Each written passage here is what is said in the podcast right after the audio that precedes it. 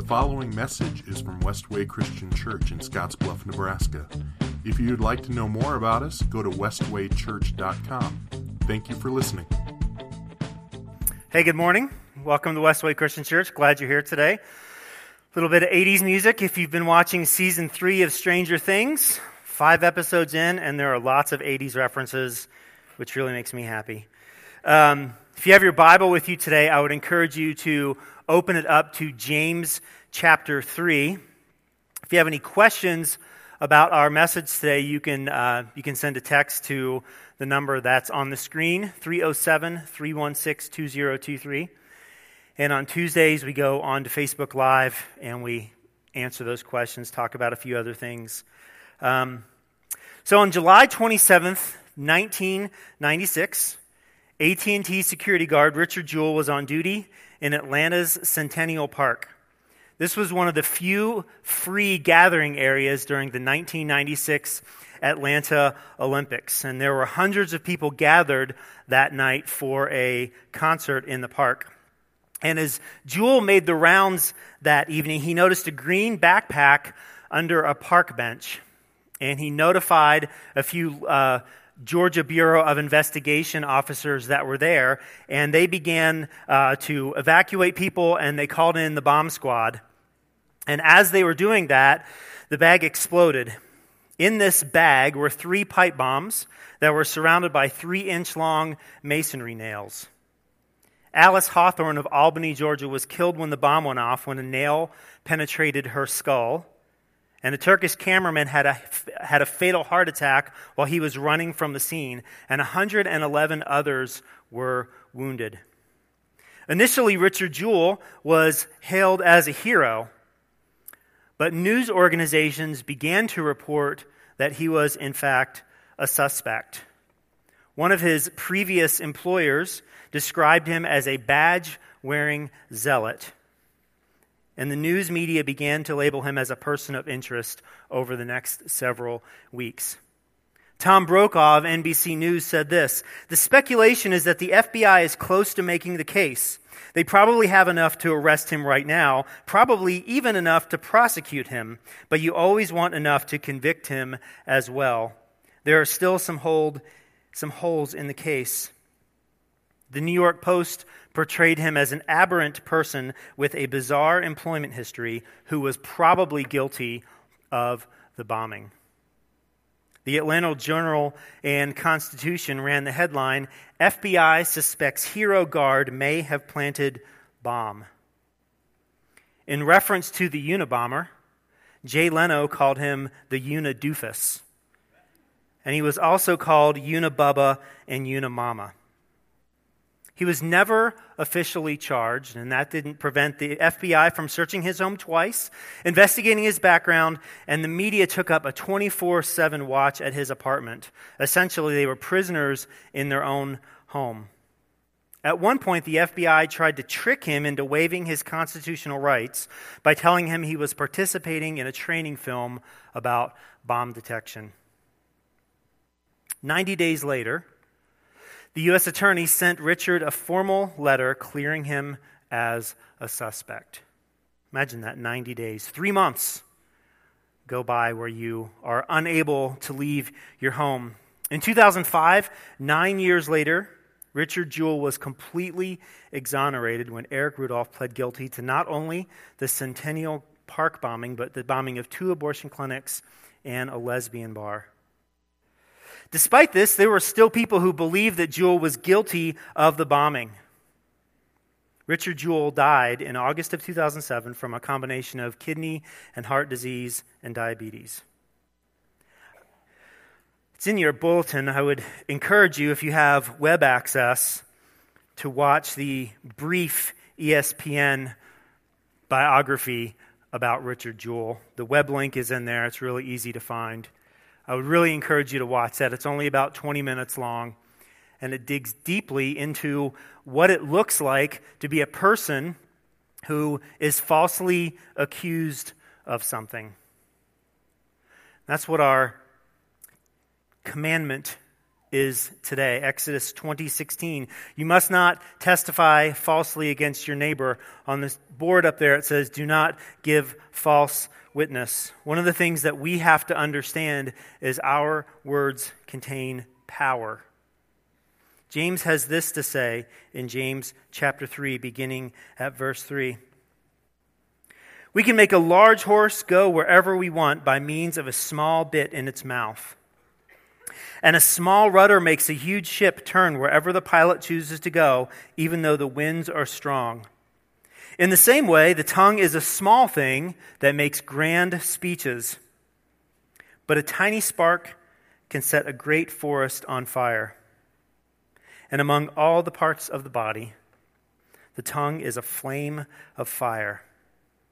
It is a whole world of wickedness corrupting your entire body. It can set your whole life on fire, for it is set on fire by hell itself. People can tame all kinds of animals, birds, reptiles, and fish, but no one can tame the tongue. It's restless and evil, full of deadly poison. Sometimes it praises our Lord and Father, and sometimes it curses those who have been made in the image of God. And so blessing and cursing come pouring out of the same mouth. Surely, my brothers and sisters, this is not right. Does a spring of water bubble out with both fresh water and bitter water? Does a fig tree produce olives or a grapevine produce figs? No, and you can't draw fresh water from a salty spring. Our tongues are powerful. James compares it to the bit in the mouth of a horse, to a rudder on a ship, and to a small spark that can set a forest ablaze. And we've all known people, and maybe some of us are those people whose entire life has been set on fire because of what's been said because of what someone has said about us, or maybe even what we have said about someone else. And there are times even where the right words said at the wrong time can ruin relationships and reputations. And we've all experienced that, haven't we? I don't know about you, but I am not looking forward to next year's presidential election. People on all sides, on all sides, on both sides, on all sides have just become unhinged, saying whatever they want to say, saying whatever we want to say under the guise, under the pretension of free speech. And as Christians, many of us are, are going to have to decide sooner rather than later which kingdom do we want to be a part of. We have to decide which kingdom do we want to be a part of. And I don't mean do we want to be a part of the Republican kingdom or the Democratic kingdom or the Libertarian kingdom or whatever. Do we want to be a part of the kingdom of this world or do we want to be a part of God's kingdom? We have to decide, and many of us should decide sooner rather than later what we want to be known for. Because regardless of what side we're on politically, whenever we read God's word, whenever we encounter Jesus, that should generate tension for us. And when we read God's word and we don't have tension generated, then I would submit that we're not paying close attention to what God is saying to us. We're not allowing Him to challenge us. We're putting our own thoughts and our own ideas and our own wisdom above His. I saw this illustration last week. Social media is good for some things. Saw this illustration last week. I have, I have two magnets, and these are pretty strong magnets. And they perfectly demonstrate what James is talking about here. When, when oriented properly, when oriented properly, our tongues have the ability to attract conversation. When properly oriented, our tongues can attract conversation. When we are aware of who we're talking to, when we're kind and loving, And when we see people who are different than us, regardless of, regardless of who they vote for, or the color of the skin, or the language they use, or who they sleep with, or what country they're from, or what sin like they do that's differently of yours, when we, when we see one another and we see other people as made in God's image, and we treat them that way, we will attract conversation. We will earn the right to speak to them in truth and in love. And this, this begins here. This begins in the household of faith. Jesus prayed that his believers would be united. Jesus prayed that his believers would be one. And it was this unity that would demonstrate not only, not only God's love, but it would be a demonstration that Jesus himself had been resurrected. That's kind of a weird statement, but think about it. If we, if we don't love one another well, if we don't love one another in an attractive way, do we believe that Jesus has actually been resurrected? Has Jesus actually changed anything in us? So, our unity with one another is a demonstration, it's actually proof that Jesus was bodily resurrected. And see, since our faith hinges on the resurrection, then the things that we allow to separate us as believers, we have to set those things aside. Because, because the proclamation of the gospel matters more than who is president, matters more than who we vote for, it matters more than the, the style of music we play or how bright or how dim this room is on a Sunday morning. Our proclamation of the gospel matters more than any of those things. And, and when these magnets are properly oriented, they attract one another. Paul says this in Colossians chapter 4 Live wisely among those who are not believers and make the most of every opportunity. Let your conversation be gracious and attractive. Some translations here say seasoned with salt. Let your conversation be gracious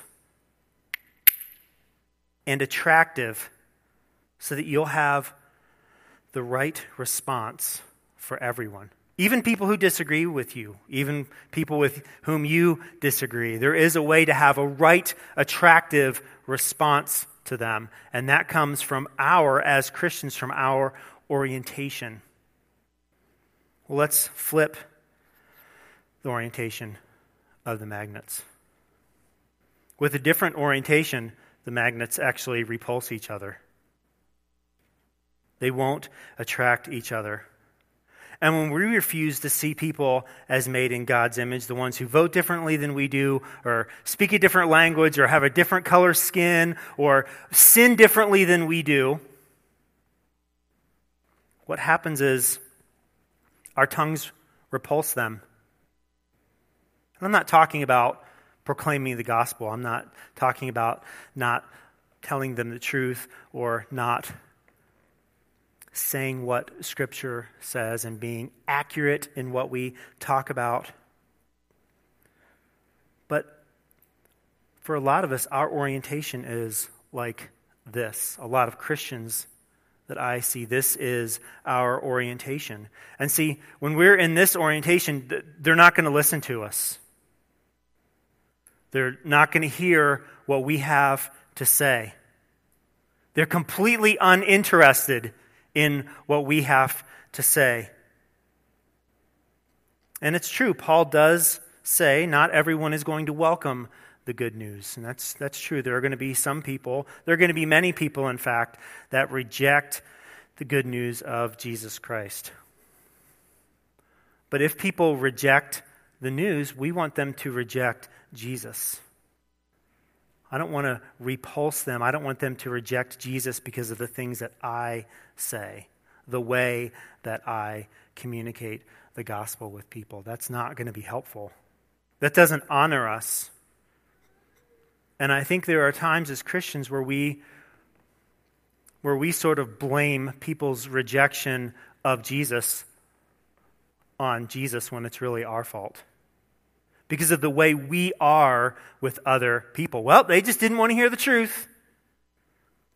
They were just completely uninterested.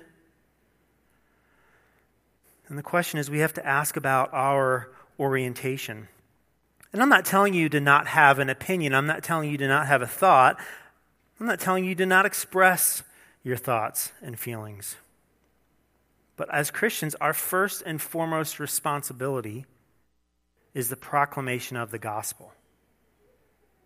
That is our role. And some of us will never, ever, ever get to the point where we can talk about him because, because the way we speak and the way we speak about what we speak is, is like these magnets. It's just, it's repulsive. Can't even get, can't even get in the door in this, in this situation. What we want to do is we want to flip our orientation. We want to be attractive. Well, how do we, how do we do this? How do we, how do we be attractive in our orientation? What are some things that, that we need to be on the lookout for as Christians? The book that I've been reading for this series, author is Kevin DeYoung. He quotes the Heidelberg Catechism.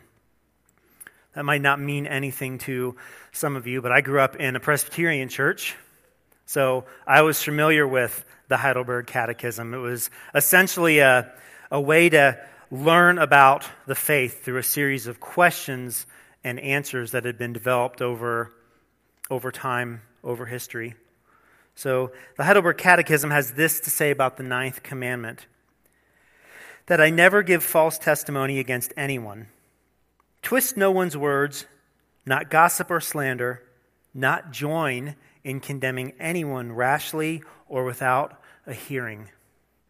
Rather, in court and in everywhere else I should avoid lying and deceit of every kind. These are the very devices the devil uses. And they would call down on me God's intense wrath. I should love the truth, speak it candidly, and openly acknowledge it. And I should do what I can to guard and advance my neighbor's good name. Let's talk about a few things from this from this answer, this response. First, never give false testimony. So we don't make, as Christians, we don't make false accusations and we don't dogpile on people when others do. At the time when this commandment was written, people literally faced a death sentence based on the word of witnesses. If you've not seen something firsthand, it's best to not get involved. This is really difficult in our day and age, isn't it? We also want to think about this when we when we share our own conversion story to Christ, this idea of not giving false testimony. So many times I hear people give a testimony of, of what their conversion to Jesus looked like, and, and what usually happens is it either becomes like a thinly veiled celebration of their past sinfulness. You probably heard that testimony, right? When someone talks about, this is how I came to the Lord, but first they have to tell you all of the bad things that they did with like a little glint in their eye. Or it becomes a, becomes a testimony to themselves over how, in the end, they like overcame all of these really bad things. When we share with others how Jesus has changed our life, we want to give him the glory for that. We want to allow him to receive the praise for that. We don't want to live like our past sin were the glory days. We don't want to tell a story in which we are the hero of our own conversion. A few weeks ago, I was at, I was at high school camp, and the the speaker, one of the speakers was sharing was sharing her testimony one morning. And as she was talking, this really strange feeling hit me. She was talking about how she was converted to Christianity, how she entered into a relationship with Christ. And she talked about like some of the bad experiences that she had had in her life. And I remember thinking as I was listening to this, wow, I absolutely, she's telling this story in a way in which I have zero sympathy for her. She has not made herself out to be a sympathetic character in any way, shape, or form. And that sounds really harsh, right? Some of you are like, wow, John, that's really mean. Well, wait till, then I told her that that night. I went up to her and I said, hey, I want to let you know that this morning when you were sharing your story with me, I, ha- I had zero sympathy for you. Like, I just, I think I had some empathy, but I had no sympathy for your story. And she said, well, I'm really glad to hear that because, see, this morning before I shared my testimony, I praised God that He alone would receive the glory when I shared my testimony. And that's what happened. I didn't feel bad. Sometimes we hear a story and we feel badly for the person. Sometimes people tell their conversion story as though we're supposed to feel bad for them.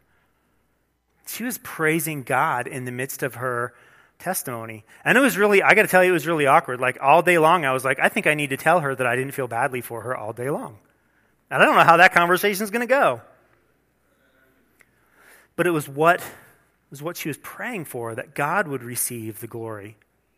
So we we want to give a true testimony of what Jesus has done in our lives and give him the praise for those things. Here's, here's a second thing. We, wanna, we don't want to twist anyone's words. It's easy for us when we're telling a story to leave parts out of what someone else said, isn't it? Isn't it easy for us to put words into their mouth at the same time? This person said this, this person did that. I know that we hate it when politicians do that, when they twist words. We also don't want to add motive to what other people say or do. This is really challenging for me. I will just confess. This is really difficult for me. When I, when I hear people say things to me, or I'll get an email, or I'll get a text, or I'll hear a story, my brain is sort of trained to add motive to what it is. And I wonder, what do they, what do they really mean when they say that? Anybody else like that? What are they really getting at? I wonder what that means.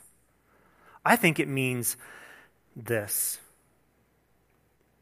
I really struggle with this, and, and it was only about two months ago, two and a half months ago, we were in a staff meeting, and one of our, one of our pastors, Mike Andrews, said um, something to the effect of, I try hard not to ascribe motive to people. And I was like, wow, that's really good. I need to like work on that. That's really good. To not ascribe motive. That's twisting people's words. There's this scene in 2 Samuel 10 um, where David is, David is king and he hears that the king of the Ammon, Ammonites uh, dies, and he sends people to give, uh, to like, to pay homage to the king, to like give his condolences to the, to the king's sons. Well, when the, when the people that David sends out, when they show up at the Amorites' place, the son is like, hey, they're here to, they're here to take us over. This whole, this whole scene of, of wanting to express condolences to me, that's not really what David wants. So we're going to shave off half their beards. We're going to cut the rear end out of their tunic, which I think is humorous. Good biblical humor. And then they send these people away. And David hears about it and he says, Well, wait till your beards grow back. And they do. And then they go in and the Israelites destroy the Amorites. They kill like 20,000 people. Because this person misrepresented, he ascribed motive to something that wasn't there. I would really challenge you to stop ascribing motive to what people say and do. If you have a question, radical idea. Ask them. Just ask a question and ask them kindly. We don't want to gossip or slander. Gossip is passing along a report or a rumor that cannot be substantiated. Gossip is passing along a true story unnecessarily. And we don't want to gossip and we don't want to listen to gossip. About a year ago, I saw someone post something on Facebook that said this I don't know if it's true, but dot, dot, dot, and then they shared this story. Listen, if you don't know it's true, don't share it. It's called gossip. It's not, it's not helpful. You're not helping the culture. You're not helping the community when we pass things on like this that we don't know are true. That's gossip. And here's slander deliberately passing along what's false. And again, assuming the worst possible motives for other people's intentions and refusing to give people the benefit of the doubt. She didn't do this because she's mad at me. The way he wrote that email, he must be thinking this.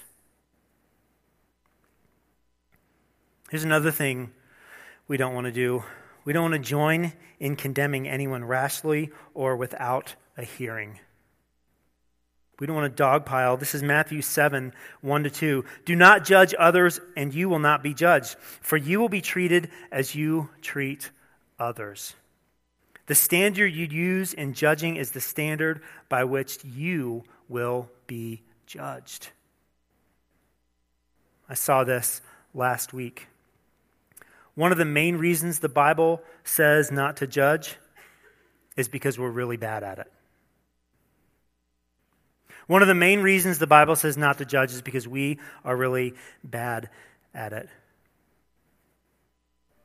a foundational point of, here's a big word, of Western jurisprudence is innocent until proven guilty. Like that's the, that's one of the principles that our legal system is built on innocent until proven guilty. But that's not the society that we live in, is it? We see a five second video clip and we jump to all of these conclusions. We think we know everything that happened based on a five second video clip. Only a few hours later, when the full video comes out and reveals everything else that happened, guess what? It's too late. Because we've already made our decision, our judgment based on the five seconds we saw.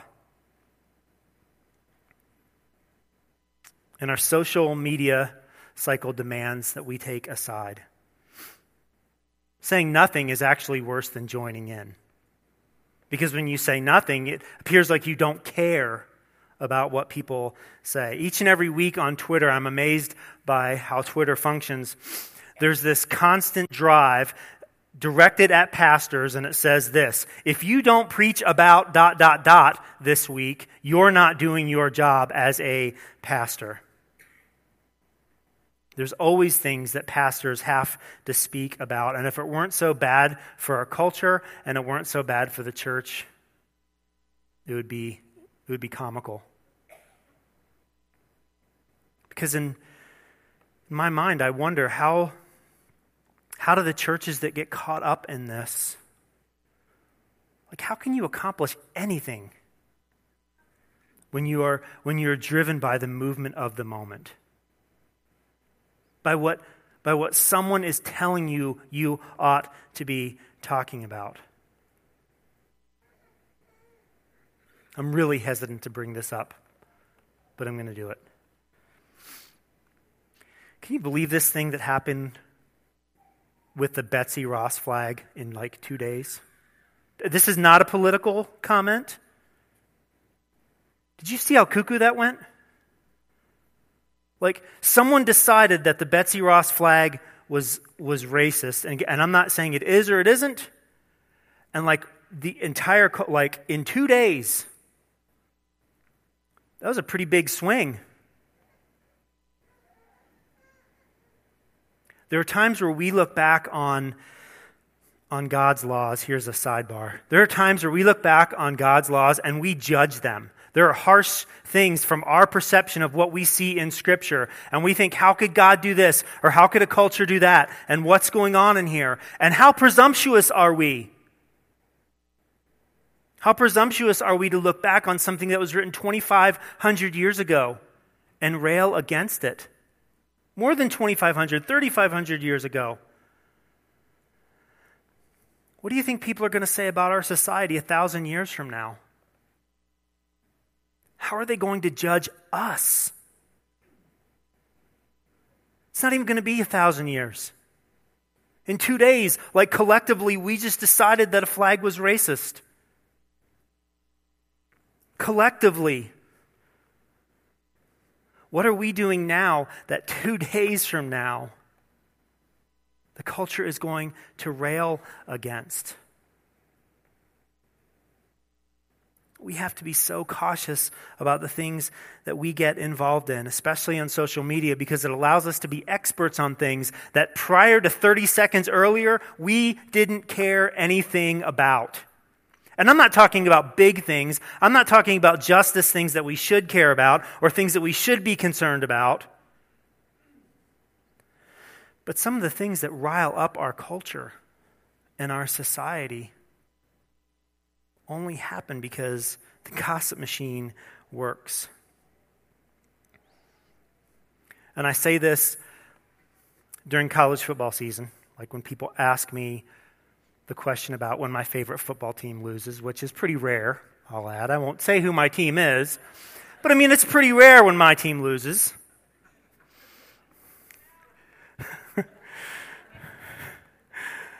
My response is, you know what? I'm not going to get upset over what a 20 year old does with a leather ball. Okay? Here's a, here's a good practice for, for us as a culture. Let's not get worked up over what a 20 year old does or doesn't do with a football. Okay?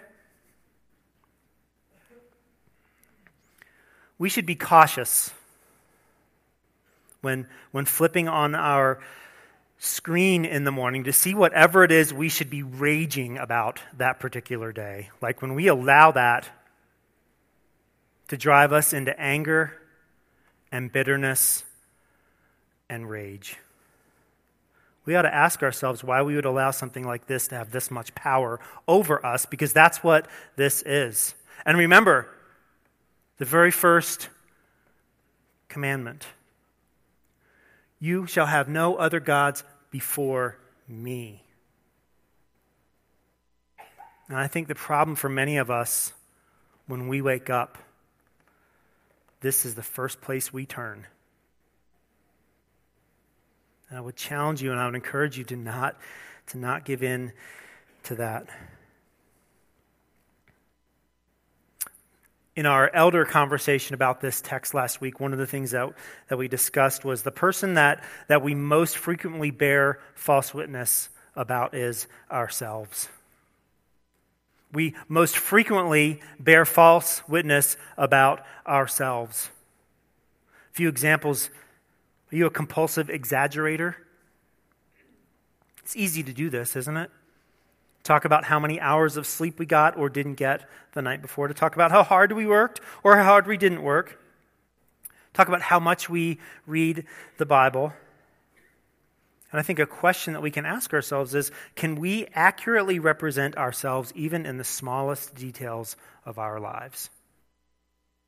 Do we have self awareness and are we able to communicate accurately the smallest details in our lives? Do you make promises that you have no intention of keeping? John Calvin says this We delight in a pertained poisoned sweetness experienced in ferreting, ferreting out and in disclosing the evils of others, and let us not think an adequate excuse if in many instances we are not lying. Here's, like, let's bring this up 600 years in language. We love pointing out other people's flaws and failures. We take joy in pointing out the flaws and failures of others, don't we? Like secretly, when someone gets what they deserve, aren't we a little bit happy about that? And I love his next line. And just because it's true doesn't make it right. We should not delight when others fall. Paul says this Don't think you are better than you really are. Be honest in your evaluation of yourselves, measuring yourselves by the faith God has given us. Don't think you're better than you really are. See, we measure ourselves as a culture, we measure ourselves by one another, don't we? Well, at least I'm not as bad as fill in the blank.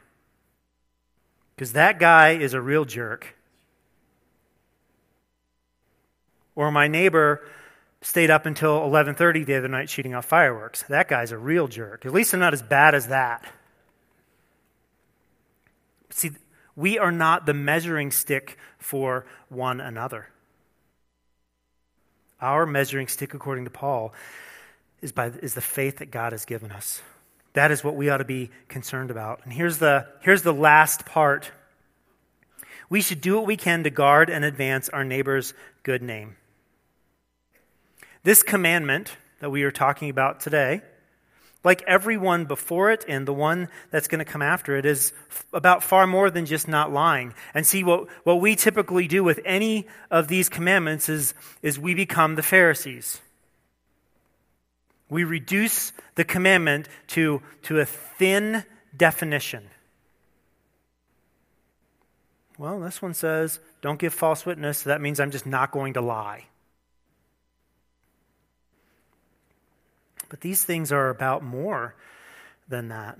And that's why today, when I said, hey, we're going to talk about this one commandment and we're going to turn to another text, like this, the Bible is, is, a, complete, is a complete book.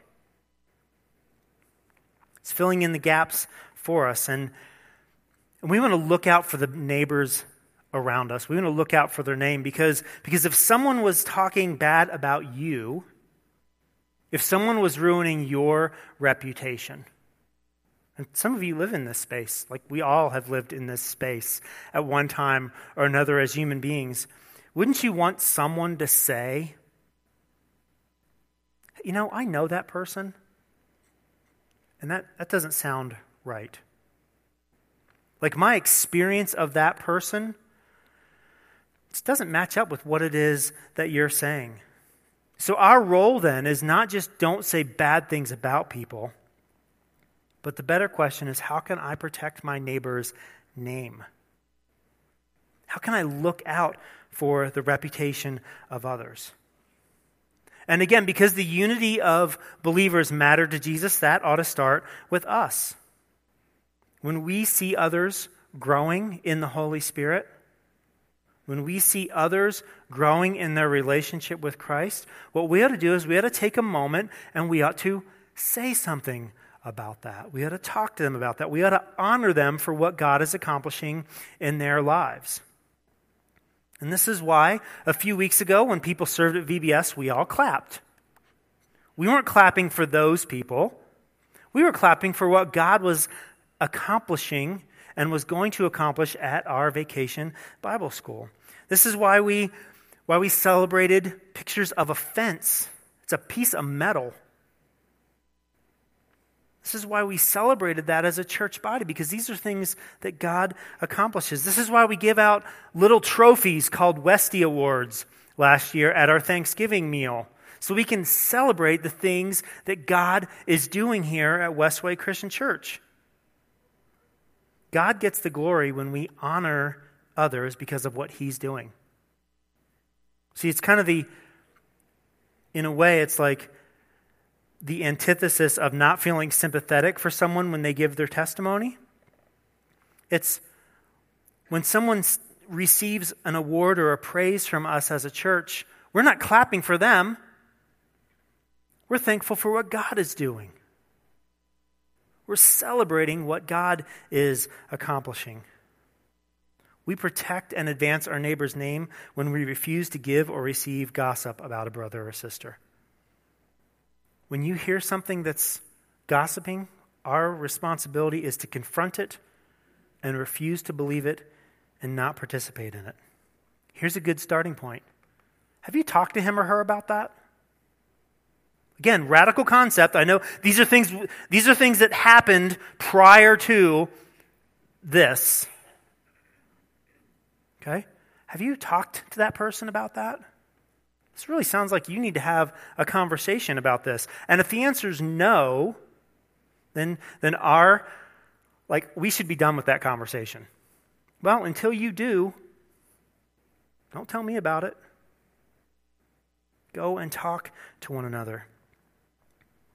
We protect and advance our neighbor's name when we remember that Christians will sin and Christians will repent of sin. Just because we praise people does not mean that we overlook their sin. It means that we expect them to be in a state of repentance. Each one of us are real sinners experiencing the love of a real God through Jesus as our real Savior. And as Christians, we have the right to know that we are living in a state of repentance. We have a right to know as a Christian body that we're learning and growing. And this means that we have to demonstrate the same level of mercy and grace and love that God gives to us. See, God is so rich in mercy and grace that even though we were repulsive to Him, this was our natural state. Our sin separated us from God. And even though we were repulsive to Him, He flipped His orientation and He came near to us so that we would be attracted to Him. This was His work. We live out this command not just by obeying the negative, but by doing the positive. When we remember that others are made in God's image and we act accordingly. Here's Philippians 2. Don't be selfish. Don't try to impress others. Be humble, thinking of others as better than yourselves.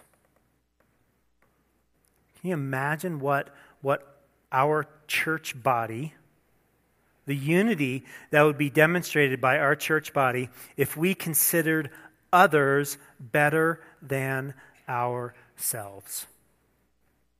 The people that we disagree with, the people that we don't get along with, the people that we avoid when they walk in the door on a Sunday morning. Can you imagine what our church body would be like if we considered other people better than ourselves. Can you imagine what our church would look like when we reached out to people that are different than us, that sin differently than us? If we considered them, boy, that would be a challenge, wouldn't it? To consider them better than ourselves. If you are a Christian this morning, Here's what we need to understand God's calling us to live differently than the world in every aspect of our lives. These commands and the way Jesus fulfilled them, they're not suggestions, they're not recommendations. They're not, I really think this would be a better way if you lived your life, so why don't you try this, like Jesus as my life coach? These are commands. These are kingdom expectations.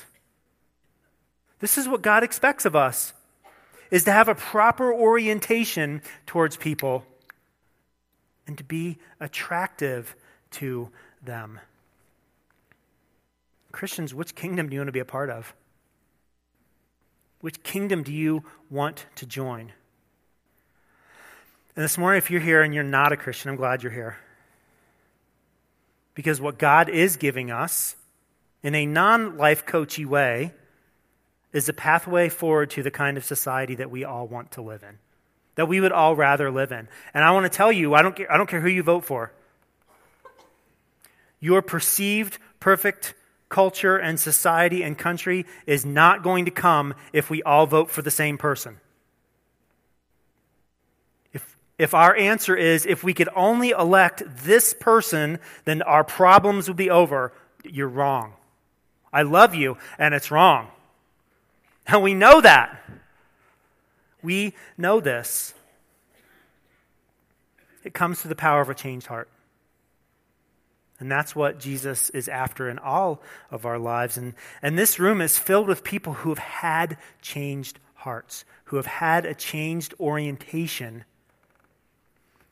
and are connected to Jesus because of that changed heart. Let's pray.